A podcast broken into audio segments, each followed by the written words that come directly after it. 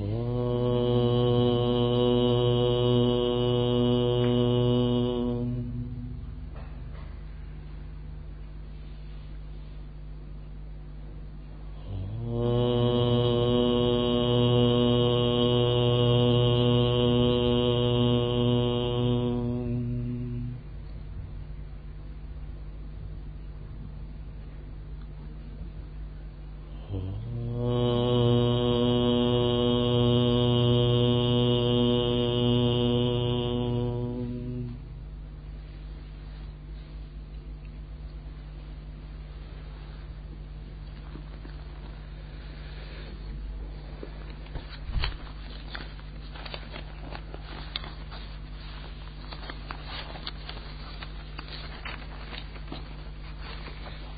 мы продолжаем изучать текст, освобождающий нектар драгоценных наставлений.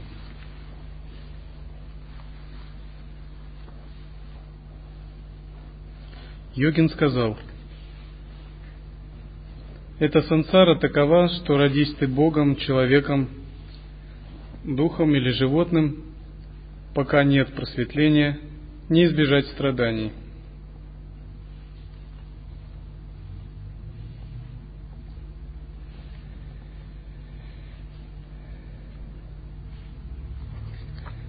Часто приводится такой пример. Э, большое водочерпальное колесо. И живые существа как бы сидят на этом колесе. И верхняя часть колеса находится в воздухе, а нижняя часть колеса, она заполнена водой.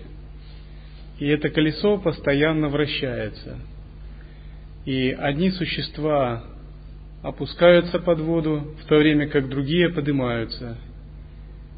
И в общем этому нет конца.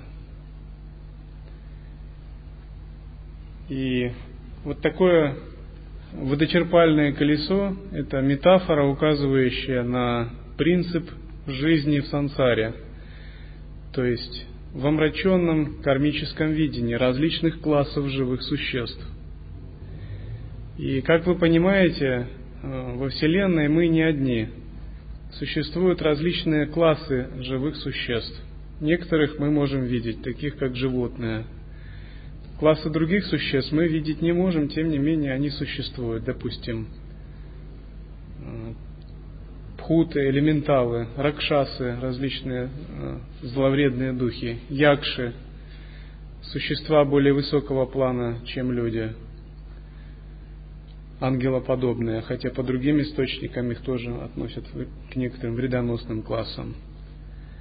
Гандхарвы, Видетхары, Пишачи, Ситхи – все это существа разных классов, девы. И если мы проанализируем состояние этих существ, то некоторые из них просветлены и пребывают вне сансары –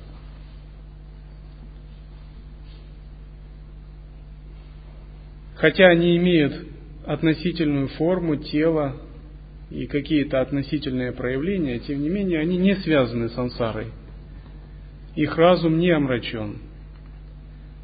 Другие же существа связаны с сансарой, законом причин следствий, физическими законами материальной вселенной, идеей самобытия, их разум омрачен. К примеру, существа ада, животные, преты, ракшасы, пхуты. А, Все это существа, связанные с сансарой. Каждый по-своему, так же, как и человек. То есть кажется, что между нами очень большая разница, но тем не менее у нас есть нечто общее. Это общее, это именно обусловленность законом кармы, причин и следствий. И если даже мы в этой жизни являемся людьми, это как бы еще ничего не значит. А в следующей жизни какой-нибудь Ракшас может стать человеком, или жадный дух, воплотиться и стать человеком, а мы, наоборот, занять его положение. Таково свойство жизни в омраченном состоянии. Почему такое, таково свойство жизни в омраченном состоянии в сансаре? Потому что живые существа подвержены закону кармы, то есть закону причин следствий. И они не контролируют свое перерождение. И поскольку они не контролируют свое перерождение, их перерождение контролируют более высокие, более высокие существа. Их называют э, Дхармараджи или владыки кармы. Почему они не контролируют свое перерождение? Потому что разум омрачен и недостаток ясности из-за сильного телесного отождествления. Но другой класс существ является совершенными, арья, или просветленными, те, которые не зависят от закона причин следствий. Они не попадают в такие условия, где они не контролируют перерождение или что-то еще. Они, в общем, даже не перерождаются. Это видятхары, держатели знания, ситхи, дакини, гандхарвы, апсары, но не все, как и дакини. Есть мирские дакини, апсары, а есть э, достигшие освобождения. Риши, Эти существа, некоторые из них были людьми, достигшими совершенства. Занимаясь духовной практикой и будучи людьми, они достигли освобождения и вышли полностью из колеса сансары. Они не обусловлены идеей, к примеру, индивидуальности или идеей тела. Они свободны от закона причин и следствий. Они свободны от диктата времени, пространства, физических законов Вселенной. Для них, как для освобожденных существ, не существует смерти, поэтому они бессмертные. Но если говорить таким более современным языком, они представляют сейчас, в данный момент,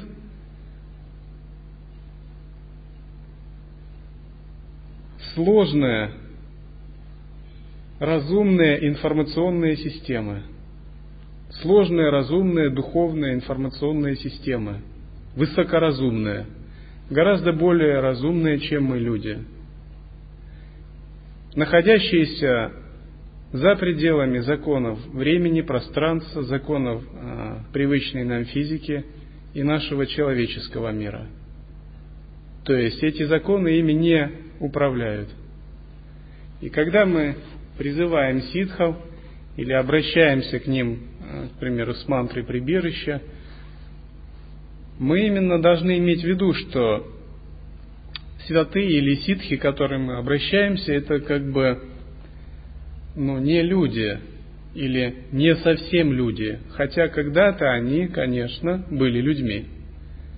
именно потому, что когда-то они были людьми, и есть кармическая связь с миром людей, мы можем к ним обращаться.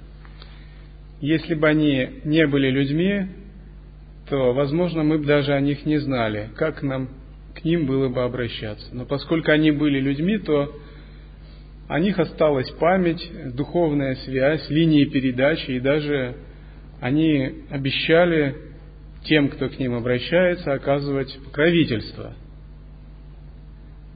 Тем не менее, когда мы смотрим на изображения Матсиндранатха или Гараханатха или других ситхов, конечно, их не следует воспринимать как-то в таком обусловленно телесном облике. Допустим, если мы посмотрим на изображение Матсиндранатха, он кажется человеком. У него есть ноги, он сидит в позе лотоса, держит в руках ритуальные предметы и прочее. Но если мы посмотрим как бы изображение радужным гало, то можно понять, что это изображена чистая форма Матиндранатха. На самом деле его тело нематериальное, оно пустотное и создано из чистого света. И это всего лишь как бы иллюзорная форма, которую он проявляет для того, чтобы быть видимым в мире людей, чтобы его могли адекватно воспринять. На самом деле нельзя сказать, что вот это только Матиндранатх и все, вернее, Гаракшанатх. Потому что Гаракшанатх, ну, можно сказать, что это безграничное пространство света и сознания. И он может принять иногда такую форму, иногда другую, иногда принять множество форм, к примеру. Здесь может проявиться 108 форм Гаракшанатхи, каждая будет иметь свою особенность, свою позу рук, положение, свой ритуальный предмет и прочее. То есть на самом деле сводить как бы Гаракшанатха только к такой человеческой форме было бы заблуждением. Потому что Гаракшанатхи есть принцип недвойственного сознания. И поскольку он является таким высокосложным, высокоразумным принципом сознания, то мы говорим, что он полностью свободен от сансары, то есть он полностью свободен от ограничивающих законов кармы. В отличие от него, разумеется, мы таким, таким достижением похвастаться не можем. В отличие от ситхов, подобных Гаракшанатху, мы полны ограничений.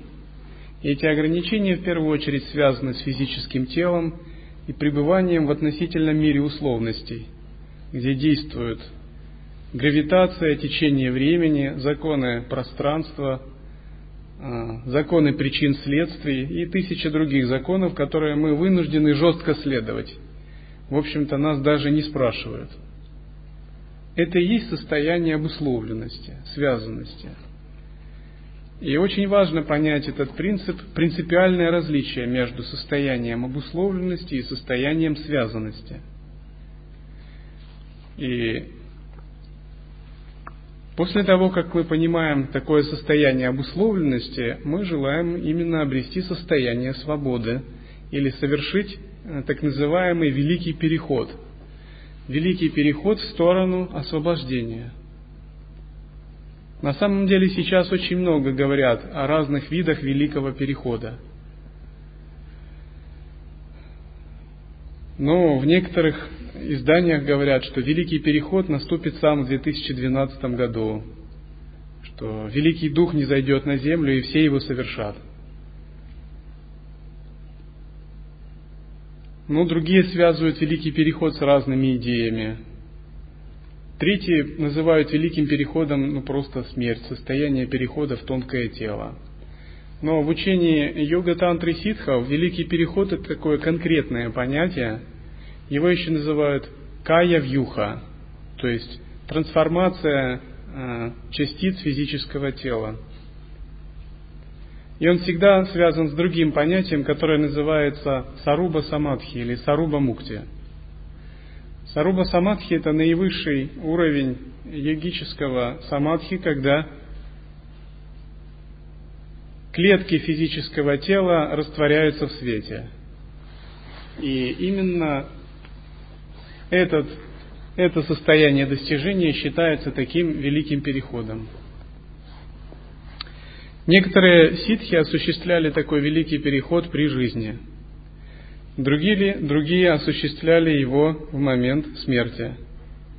К примеру, были известные тамильские ситхи, такие как Маникава Сагар, Аппар, Сундарар, Тируджняна Самбандар –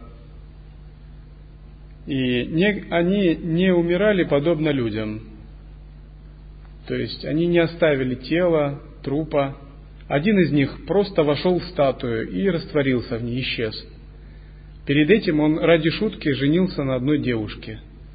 Но эта женитьба была его как бы лилой, игрой. На самом деле, конечно, он не нуждался в свадьбе или еще в чем-то таком. Он просто захотел собрать побольше людей как какую-то торжественную церемонию и показать им как бы способ своего освобождения. И когда прошла свадебная церемония и собралось много людей, чтобы его поздравить, он вот так вот поступил. Каково было девушке? Он э, просто вошел в статую и растворился в ней. Почему он мог так сделать? Потому что его физическое тело было нематериальным оно состояло из света, то есть оно могло проявиться и исчезнуть. Один из э, последних ситхов, достигших такого уровня великого перехода, это святой Рамалинга, особенно как бы посчитаемый у нас санги, поскольку с ним есть определенная духовная связь. Святой Рамалинга обрел такое тело также при жизни, силой преданности и медитации.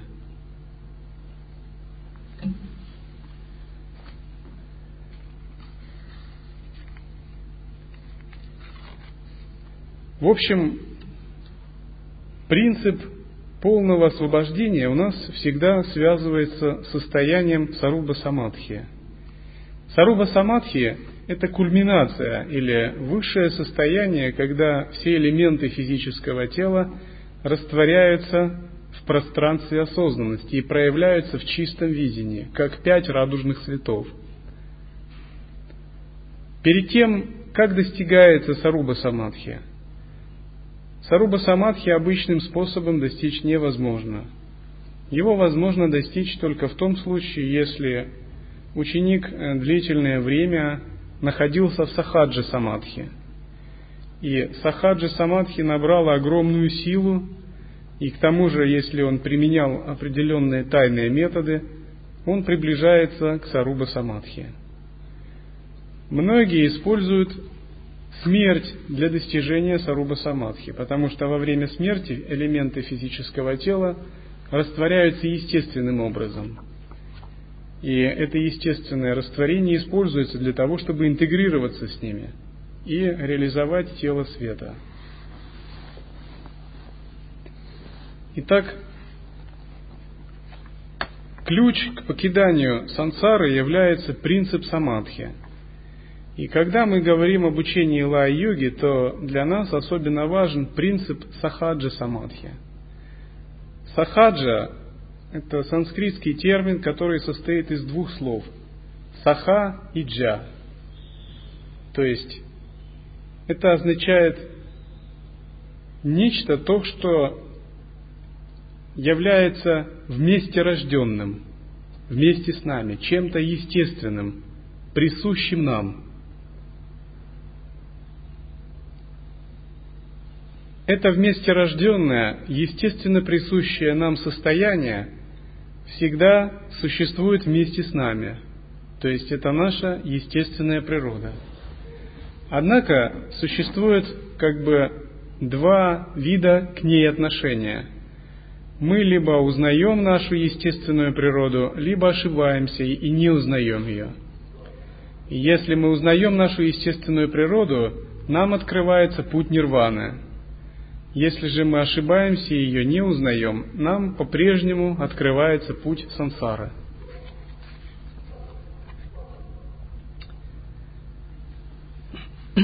Так далее в тексте говорится. «Оставив мирскую суету, о мудрый, немедля направь свою лодку к берегу просветления».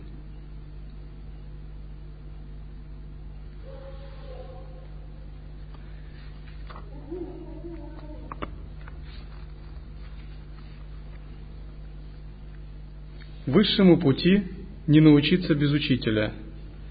С его помощью созерцай нечто за пределами восприятия, за пределами понимания, за пределами небытия. Обычно говорится, что практика лай-йоги всегда связана с принципом гуру-йоги. И без принципа гуру-йоги невозможно получить передачу, невозможно дальше практиковать. И очень важно понять это, потому что без должной или компетентной передачи мы можем ну, просто подменить реализацию какими-то фантазиями. И как бы это очень обидно, если мы тратим свою жизнь на какие-то фантазии, вместо того, чтобы получать реализацию. Ну, я встречал такие случаи. В основном лая-йога связана всегда с тремя правилами. Три правила означает три главных принципа, поэтому изучать учение это всегда изучать эти три принципа. По сути, если вы поймете три принципа лая-йоги, то все остальное для вас сложится как некое единое панно или как пазл, который внезапно обнаруживает общий рисунок. Когда вы получаете различные передачи, если у вас нет такого объединяющего принципа, вы можете запутаться. Что сделать главным, а что второстепенным. Чтобы не было замешательства, следует понять принцип, а, три главных принципа учения – Понимание этих трех главных принципов является ключом ко всей духовной практике.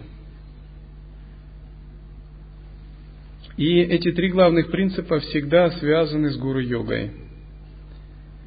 Итак, первый принцип заключается в том, чтобы получить прямое видение. Прямое видение означает, что учитель находится в особом состоянии сознания – а ученик настраивается на это состояние сознания. И постепенно в нем пробуждается такое же состояние сознания. Но некоторые называют это телепатическим контактом. Но я бы все это не сводил к телепатическим контактам. Мне кажется, это контакт ну, более сложный. Потому что телепатическим контактом могут владеть и медиумы. В общем, это взаимодействие астрального тела – Здесь же речь идет, ну, скорее, про контакт на уровне каузального тела, или виджняна майя коша и ананда майя коша. И обычно прямое введение передается через три вида передачи. Устная передача, символическая передача и внемысленная. К примеру, устная передача – это вот то, когда вы просто слушаете интеллектуальное объяснение учения, но где, используя логику, вам кое-что объясняют. Символическое в основном связано с символами, которые что-то открывают в подсознание. Наконец, внемысленное – это просто безмолвное взаимодействие сознания. Постепенно, получая такие три вида передачи, вы проясняете свое изначальное состояние. Три правила, они называются на санскрите так. Шравана, Манана, Нидитьясана. Шравана в обычных учениях или в низших тантрах обычно предполагает просто слушание. Но в учении лай-йоги делается акцент не слушания, а прямое введение или прямой показ изначального состояния.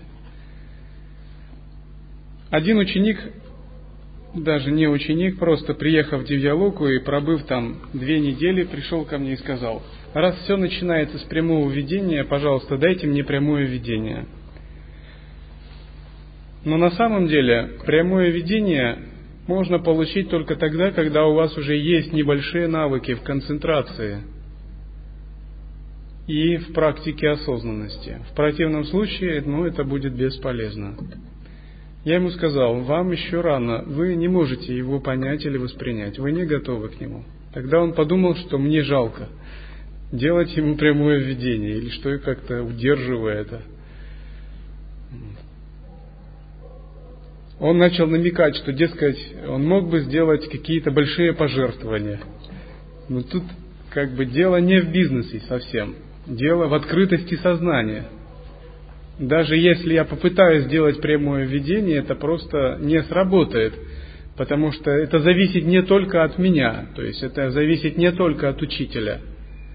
Это также зависит и от ученика, от степени его духовной связи, осознанности, способности отпустить себя и быть осознающим. Потому что процесс обучения это не такой как бы пассивный процесс. То есть ученик должен со своей стороны тоже проявлять какую-то активность. Разумеется, потому что он в первую очередь трансформацией он, он сам заинтересован. Итак, первый принцип означает прямое видение. Второй принцип означает, что мы должны устранить э, всякое замешательство и неясность по отношению к изначальному сознанию. То есть мы не должны сомневаться, вот такое это состояние, или может быть оно другое. И на устранение такой неясности тоже уходит порядочно времени, может быть несколько лет. Наконец, когда мы устраняем такое неясность и замешательство, мы наконец понимаем, ага, вот оно, я точно теперь понял, чего держаться. И кто-то думает, что это конец духовной практики. Но на самом деле, как бы по нашим меркам, это именно начало духовной практики. То есть духовная практика по-настоящему начинается именно с того момента, как мы устраним все сомнения. Как бы до того, как мы не нащупали еще это состояние, а, как бы еще духовная практика, она как бы в потьмах длится. А вот подлинная духовная практика, работа с созерцанием, с удержанием естественного состояния, тренировка гибкости, развитие единого вкуса, сталкивание его с различными ситуациями, привнесение в сновидение, оперирование, управление событиями, то есть его развитие каких-то активных сторон, именно начинается после этого. Когда некоторые ученики слушали, они так приходили к таким как бы выводам. Выходит, надо сначала достичь как минимум просветления, а потом начинать практику лая-йоги. Это очень трудно. Но, может быть, это не совсем просветление, тем не менее, действительно это предполагает, что мы уже очень хорошо поработали и устранили много двойственных представлений и, наконец, нащупали. В дзен, чтобы было, может быть, провести аналогии, в дзен есть понятие кэнсё.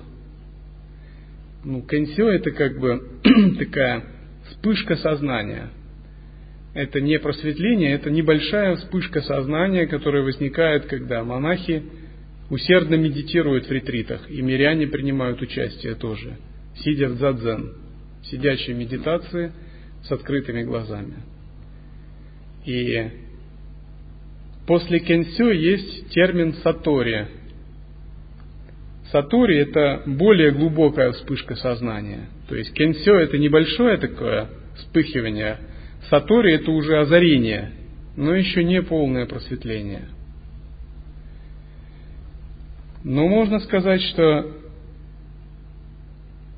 мы устраняем сомнения и реализовываем второй принцип примерно, ну, где-то между кенсё и сатори.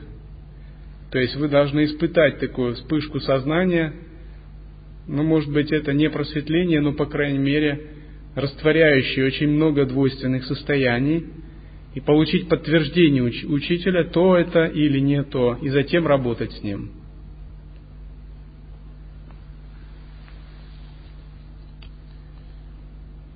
И такая вспышка называется у нас э, раса или вкус. То есть вы попробовали нечто как ощущение – когда мы изучаем учение, мы обращаем внимание именно на такой, на живой опыт переживания. Можно читать много о меде, а можно просто попробовать мед на вкус и узнать, а вот он какой сладкий, все понятно. И тогда, что бы ни писали о меде или кто бы вам что ни говорил, вам понятно, какой мед, и вы никогда больше не заблуждаетесь.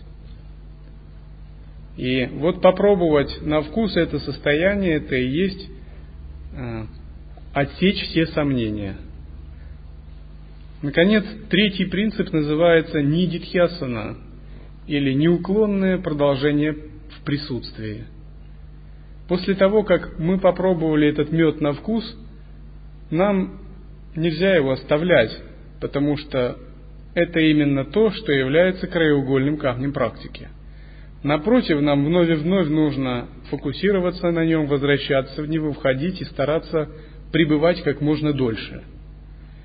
И когда мы пребываем в нем, возникают различные состояния, иллюзорные и не очень, или правильные состояния. И мы должны знать, как в этом состоянии пребывать.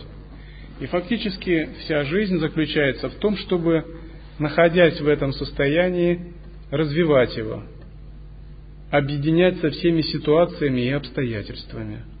И когда йогин набирает силу в этом состоянии, он постепенно движется к заветной цели – сахаджа самадхи. Сахаджа самадхи очень важно для нас, как для практикующих, именно путинутара тантры. Допустим, на других путях может быть важно нирвикальпа самадхи, савикальпа самадхи. Но для нас именно важно сахаджа самадхи.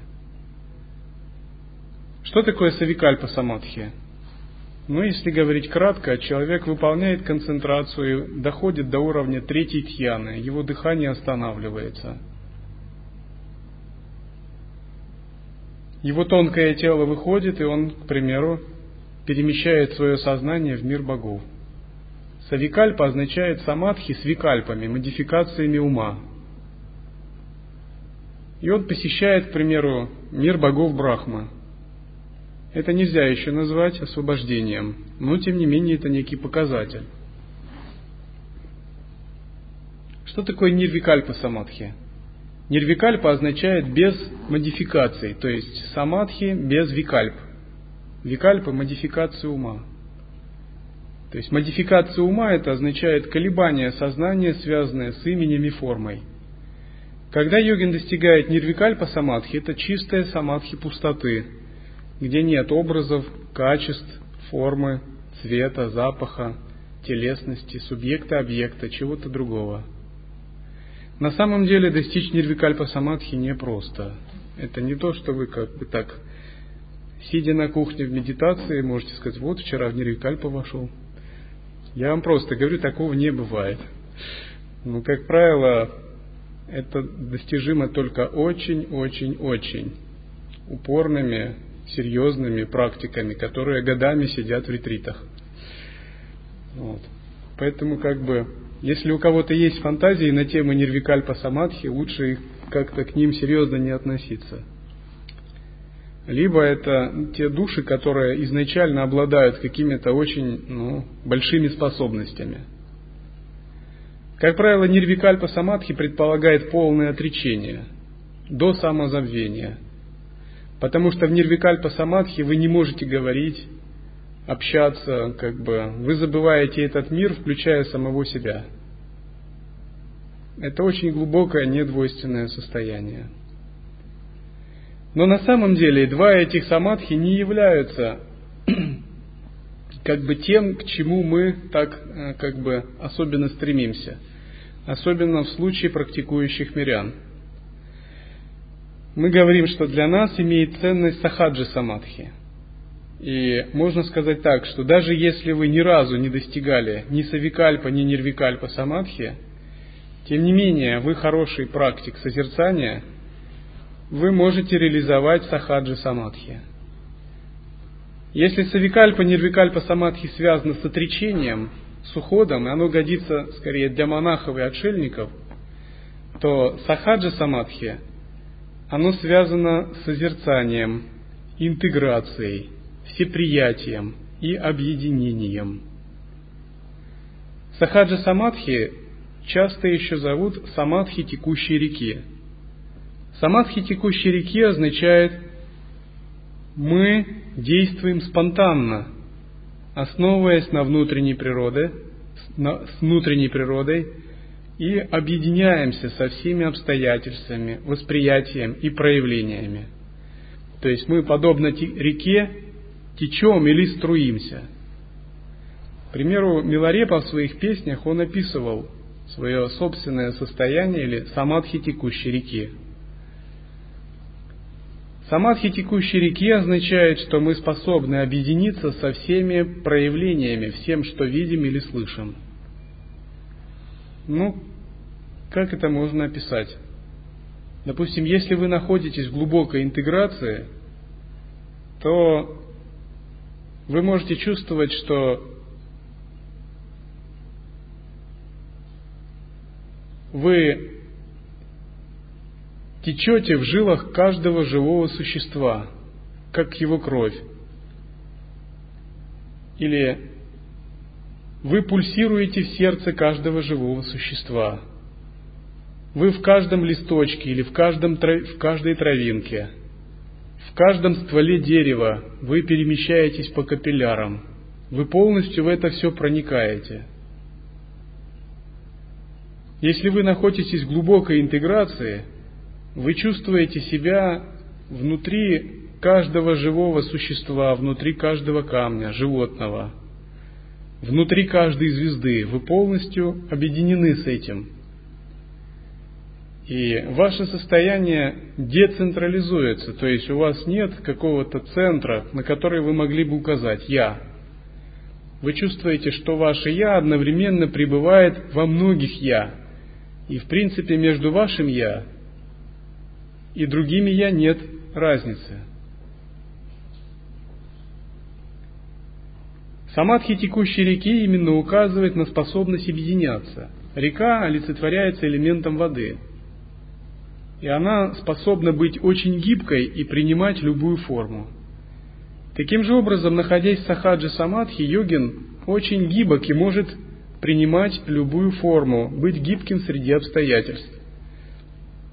Если йогин, практикующий нирвикальпа самадхи, сталкивается с обстоятельствами, то он не гибкий. То есть он четко знает, вот мое состояние, а вот этот мир, он мне только мешает. Я не знаю, что с ним делать лучше просто его как-то отречься от него и вообще не взаимодействовать, потому что можно потерять свое состояние медитации. Но сахаджа самадхи есть нечто противоположное. И оно говорит, если ты не гибок и не способен объединяться с обстоятельствами, это указывает на то, что ну, у тебя нет способности объединяться. И оно, наоборот, дает йогину гибкость, способность мимикрировать в любой ситуации, объединяться, интегрироваться, принимать. Поэтому можно сказать, что это состояние всеприятия.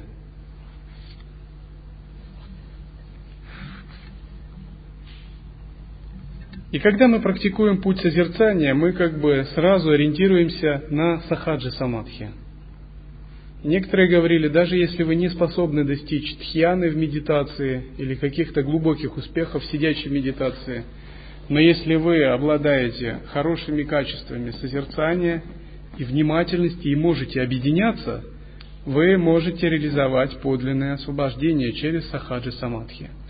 Поэтому иногда учение лай-йоги или анутара тантры еще называют так – путь, которым достигаешь всего, не отрекаясь ни от чего – для многих это звучит очень заманчиво. Это же так здорово. Это действительно так, потому что были э, ситхи, которые достигали тела света, будучи даже э, семьянинами, имея по пять детей, э, или там исполняя обязанности, разводя овец и прочее, или работая. Что они делали? Они были мастерами именно созерцания. И поэтому в учении Нутара Тантра акцент как бы делается не на отречение, а на мастерство. Мастерство означает, что мы полностью проясняем свою естественную природу, а затем учимся объединяться со всеми обстоятельствами, вплоть до возникновения состояния сомарасия – то есть состояние единого вкуса.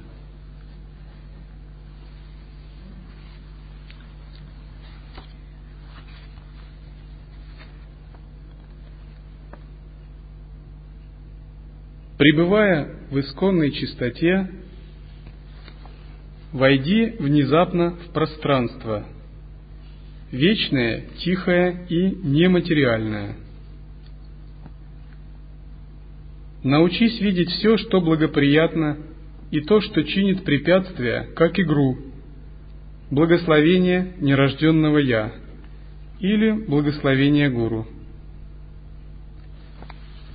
Если возникнет влечение к кому-либо или ненависть против кого-то, держись центра Я, не покидая свою природу.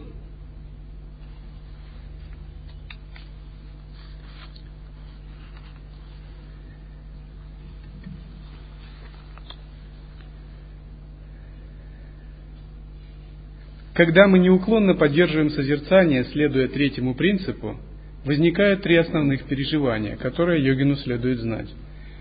Третьих переживания таковы – Ананда, Вивека и Шунья. Ананда означает блаженство, то есть первое переживание означает связано всегда с блаженством. Если вы хорошо можете объединяться, вы можете чувствовать различные виды блаженства. Ну, к примеру, если вы объединяетесь с элементом воды и нижними чакрами, вы можете чувствовать блаженство, напоминающее сексуальное, которое растекается по телу. Если ваше объединение исходит от уровня анахата чакры, вы можете испытывать блаженство, напоминающее такую влюбленность, такую глобальных масштабов. Если ваше объединение связано с горлом Вишудха чакры, вы можете блаж... испытывать блаженство, напоминающее азарт. Это различные виды блаженства. И в тантре объединение с ощущением особенно важно, поскольку ощущение может служить ключом для того, чтобы объединяться и получить опыт созерцания. Но ощущение, когда вы едите, если вы едите, и у вас возникает подъем огня и блаженство в теле, в манипура чакре, если вы с ним объединяетесь, у вас может быть опыт такого объединения. Сексуальное желание, если вы с ним объединяетесь, у вас может быть опыт объединения с энергией, когда само желание исчезает, а есть только энергия, с которой вы объединились. Все это ощущения, с которыми можно работать. И первый опыт, который вы испытываете, это блаженство при созерцании, если созерцание длится непрерывно. Но иногда это блаженство может быть таким сильным, что человек может даже не замечать дня и ночи. Или может быть оно быть более слабым, ну примерно таким. У вас всегда хорошее настроение – вы как бы поете, радуетесь и чуть не танцуете. То есть, и вы думаете, вот это да, как здорово, всю жизнь я ходил мрачный, а, а сейчас я просто танцую и пою. Это признак того, что уровень вашей ясности и энергии позволяет реализовать стадию блаженства. И вы можете смотреть на других и думать, вот бедные, несчастные, как они все это не замечают, это же такое блаженство – и это блаженство ни с чем не связано, оно есть только внутри. То есть вы можете правильно видеть, что люди сами морочат сами себя, что им ничто не мешает быть в блаженстве, ну, кроме их привязанности и двойственных представлений. Что это блаженство может быть прямо сейчас, и для него ну, нет, не нужно создавать каких-то спецусловий в виде материального счастья, еще чего-то. То есть можно быть в сильнейшем блаженстве, просто э, находясь в этом изначальном состоянии. И если человек как-то сильно начинает цепляться за это блаженство, если оно для него становится какой-то ну, идеей фикс, то он останавливается в своей практике. Цепляться означает потерять осознанность и погружаться в это блаженство – ну, как-то пытаться кайфовать. Но если йогин созерцает дальше, то это как бы блаженство успокаивается, и на его место приходит еще более глубокое состояние. Это состояние ясности. Ясность – это ощущение примерно такое, когда ну, в вас входит мегабайты интуитивного знания – недоступные человеческому обычному восприятию. Когда вы внезапно простым небольшим движением ума можете проникать в миллиарды лет вперед и назад, в самую сущность каждой пылинки. Когда только подумав о чем-либо, вы можете проследить причинно-следственные цепочки, может быть, на много поколений вперед и понять, почему все так происходит. При этом без всякого усилия с вашей стороны – Допустим, глянув только на листок дерева, вы можете примерно отследить всю эволюцию живых существ на Земле по одному листку дерева. Ну, примерно это состояние ясности. Состояние ясности потрясает своей как бы глубиной. И это уровень, ну, сознания, равный сознанию богов примерно. И если йогин как бы остановится на этом, и успокоится, считая, что он все познал, но в следующей жизни его будет проходить среди богов, но не достигнет просветления высшего сахаджа самадхи. Наконец, когда мы продолжаем практику дальше, не останавливаясь на ясности, возникает как бы последняя ловушка – это пустота. Ловушка пустоты еще более привлекательна, чем блаженство и ясность. Она настолько привлекательна, что многие, ну как бы, даже не желают от нее освобождаться. Реализация пустоты – это реализация настоящего освобождения. Но почему ее называют ловушкой? Ну, вообще принято среди ситхов считается, что реализовать пустоту, только пустоту как таковую, это не означает полноту реализации.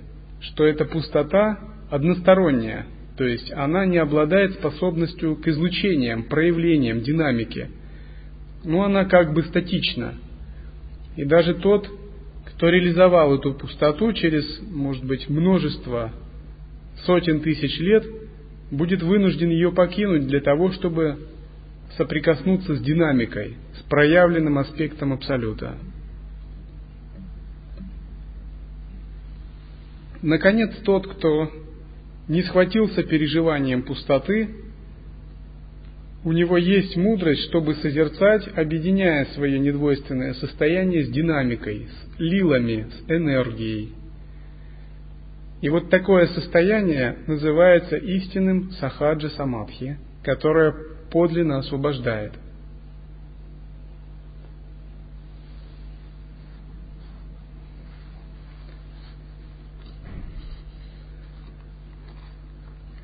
Если же йогин захватывается состоянием пустоты, в следующей жизни он переродится в мире бесформенных богов.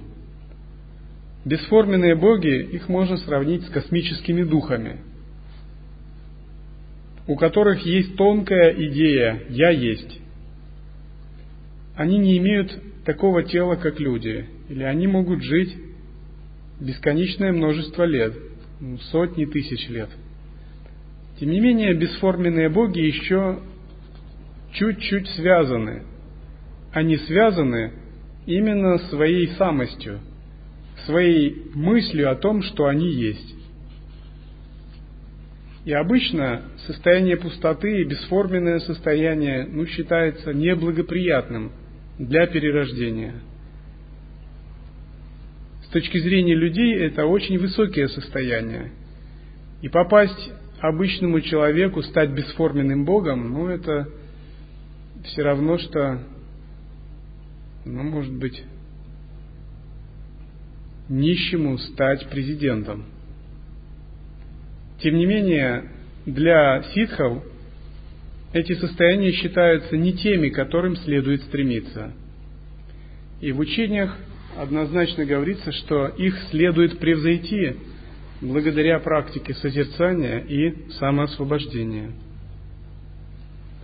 Итак, когда эти три переживания превзойдены, реализовывается истинная сахаджа самадхи, которая приводит к достижению тела света. Истинная сахаджа самадхи заключается в том, что сансара объединяется с нирваной. Мы не остаемся в непроявленной пустоте, а объединяемся со всеми энергиями и обстоятельствами.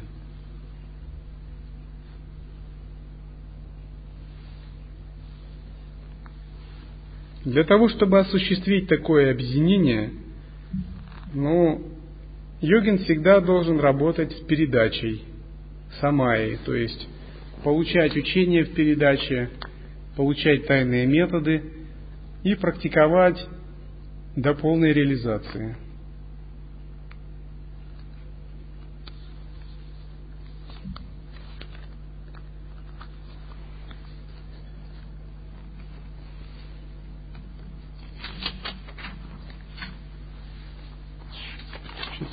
Здесь задавался вопрос. Не могли бы вы дать подробнее разъяснение, в чем разница между пропати и пратьябхиджня? между самоотдачей и самоузнаванием. Каким образом происходит переход, какие знаки и следствия сопутствуют этому.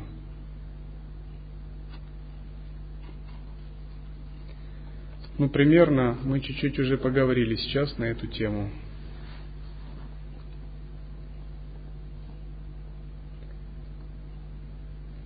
В сиянии драгоценных тайн в первом томе, а кто вообще это писал, тут не написано.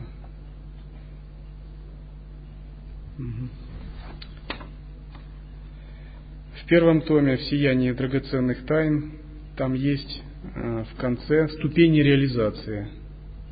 И обычно говорят о семи землях мудрости, семи джнянабхумиках.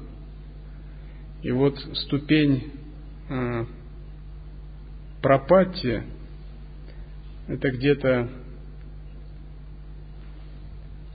вторая ступень.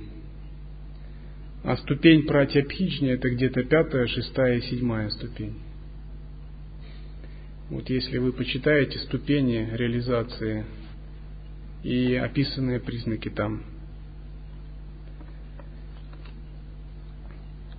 Обычно ступени самотрансценденции предшествует э, самоосвобождение. То есть, когда мы обрели способность к устойчивому созерцанию – и можем непрерывно его поддерживать. И когда это длится долго, то наша ложная личность, ахамкара, она постепенно начинает растворяться и как бы самотрансцендироваться, то есть соединяться со Всевышним Источником. Ступень же пратьябхиджни означает, что уже нечему самотрансцендироваться, не существует даже какого-то ощущение отдельной личности.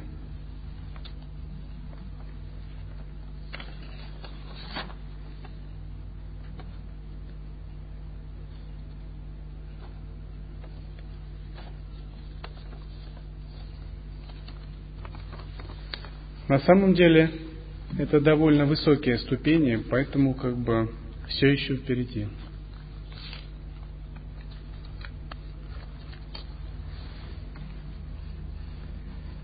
Что я бы рекомендовал практикующим ученикам для того, чтобы реализовать все то, о чем мы говорили? Это иметь регулярную практику, выполнять коллективные практики, участвовать в коллективных практиках, соблюдать йогические принципы. К примеру, мы соблюдаем такие принципы, как не убивать, не причинять вреда живым существам, вегетарианское питание, не использовать наркотики, алкоголь, сигареты и прочее. Беречь сексуальную энергию. Для монахов целебат.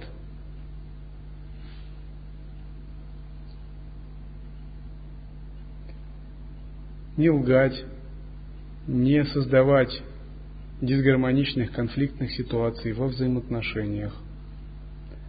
Ну, это общепринятые йогические принципы яма и нияма. Ахимса, Астея, Париграха, Сати, Брамачари. Шаоча, Сантоша, Сватхяя, Тапас, Ишвара, Пранитхана. Но кроме внешних принципов соблюдения чего-либо у нас делается акцент на принцип самая. И считается, что соблюдать самаю гораздо важнее, чем соблюдать какие-то внешние принципы. Потому что внешние принципы легче поправить, чем соблюдение самая. А несоблюдение самая поправить труднее. Наконец, когда вы выполняете практики, следует также сотрудничать, то есть взаимодействовать друг с другом. Это крайне важно для духовного роста. Если вы ученики одного учителя, разделяя одну самаю, вы, если вы заинтересованы в учении, вы обязательно будете расти, прогрессировать. И для того, чтобы этот рост состоялся, ну, нужны определенные условия. Ну, к примеру, места для ретритов, санга, коллективные практики и прочее. Это поле духовной практики. И для, для того, чтобы ваш духовный рост развивался, следует всегда сотрудничать, взаимодействовать друг с другом. И это я всегда прошу тех учеников, которые уважают учение и передачу.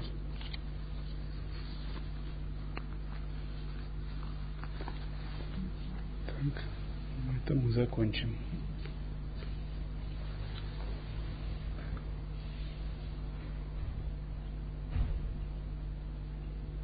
Oh.